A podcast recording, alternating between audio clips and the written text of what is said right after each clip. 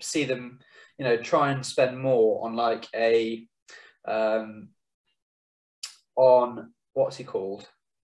Um, oh, what's he called? The Oh yeah, what's he called?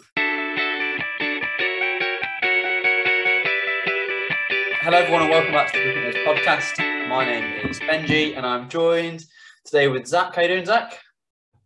I'm all good, Benj. How are you? I'm really good, and James with us as well in his Kings Eleven Punjab outdated shirt. Can I represent? How are you, James? I'm brilliant, mate. How about you? Yes, good. Um, so we're continuing on in our uh, reaction to the IPL auction, and today we are talking about Gujarat Titans. Um, before we start, let's just remind you all to hit that subscribe button, hit that like button, and drop us some comments as you go through. Um, but James, start us off. What do you think about good Gujarat Titans? How, how do they do? They did. Nah. Um, that's that's going to be my conclusion. I think they had a really good few players in there, and they've got like a really solid, um, solid opening partnership. They've got Gill and Jason Roy. That's brilliant. Um, and they've you know they've got a lot of good players, but I'm struggling to see how they can balance their squad. Um, I think that was the main thing that they've uh, potentially failed at in the auction.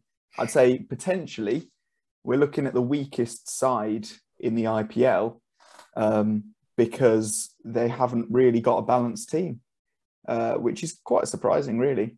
Um, but it just looked like they kind of went in for a few players because they were like, we should, you know, these are good players. Uh, I'm talking about the likes of um, Lockie Ferguson, who they paid um, 10 crore for. Uh, they paid nine crore for Rahul Tewatia, which I think is horrendously overpriced for him. Um, and you know, just a few other players that they just they really went hard at. Um, but their auction strategy just seemed very sporadic. And then they kind of got to the like towards the end of the second day, and were like, oh wait, we need a wicket keeper. So they kind of just panic bought Matthew Wade and uh, Wriddhiman Saha as well. So I don't think they're they're poor purchases at all, but just the way they went about their auction, it all seemed a bit frantic and a bit um, a bit poorly planned.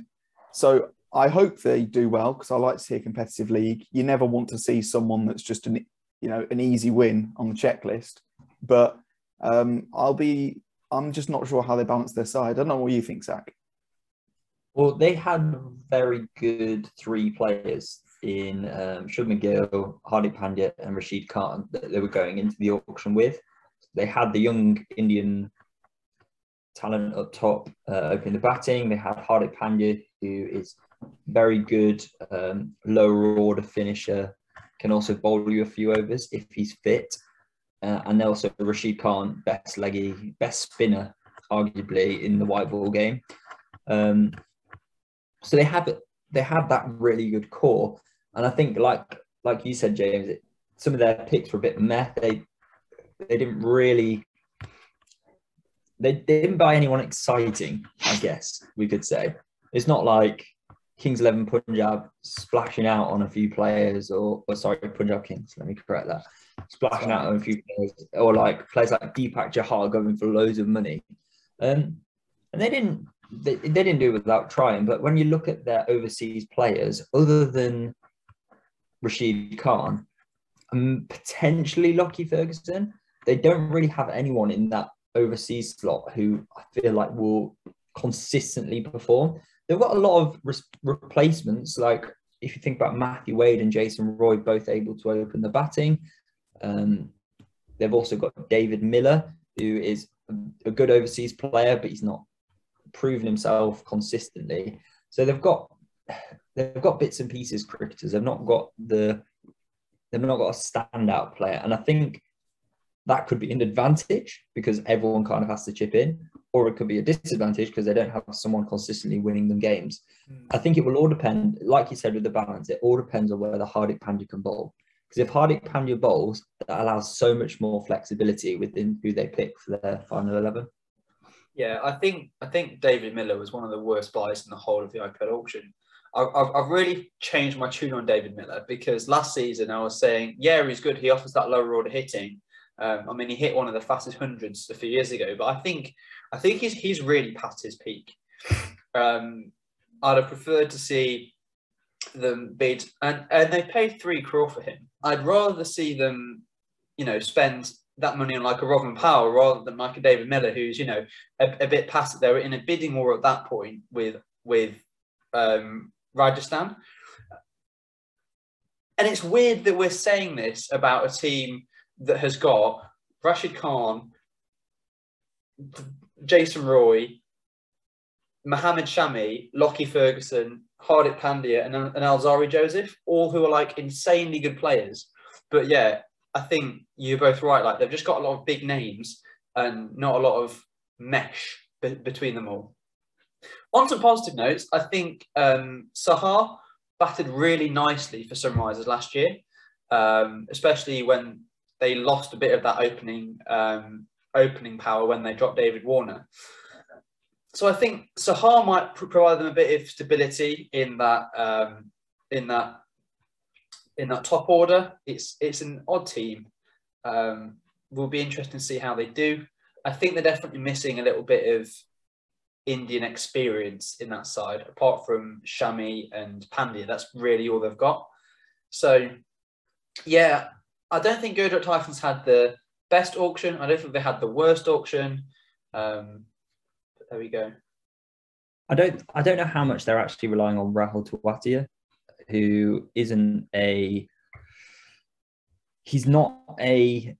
He's not played for India. He's not played any international cricket he's obviously experienced in the IPL and he's done well and played some really good innings, but he's he's to spend nine crore on Rahul Tewatia, I think that's too much. Um, I think if he has a great season, then it's obviously going to be worth it, and we'll see. But I don't think he's worth that much. I think they could have focused on another player who might fulfill something similar. Um, I guess he's the spinning all rounder, can bat, uh, finishing innings like him, if you've got him and Hardik Pandya in at the end of an innings, that might be quite a nice pair. But yeah, I don't, I don't know really. Um, well, I, I think with Hardik, with um with Rahul Tewatia, the only like real glimmer of him being amazing was a couple of seasons ago when he hit Sheldon Cottrell for like 20 something runs off and over 29 I think it was like it was that was really brutal um, and it meant that Kings Eleven lost the game, which I hated. But other than that, we haven't really seen him do anything.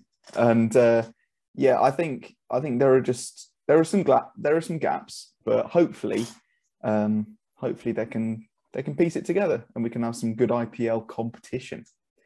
I think we're going to wrap it up there.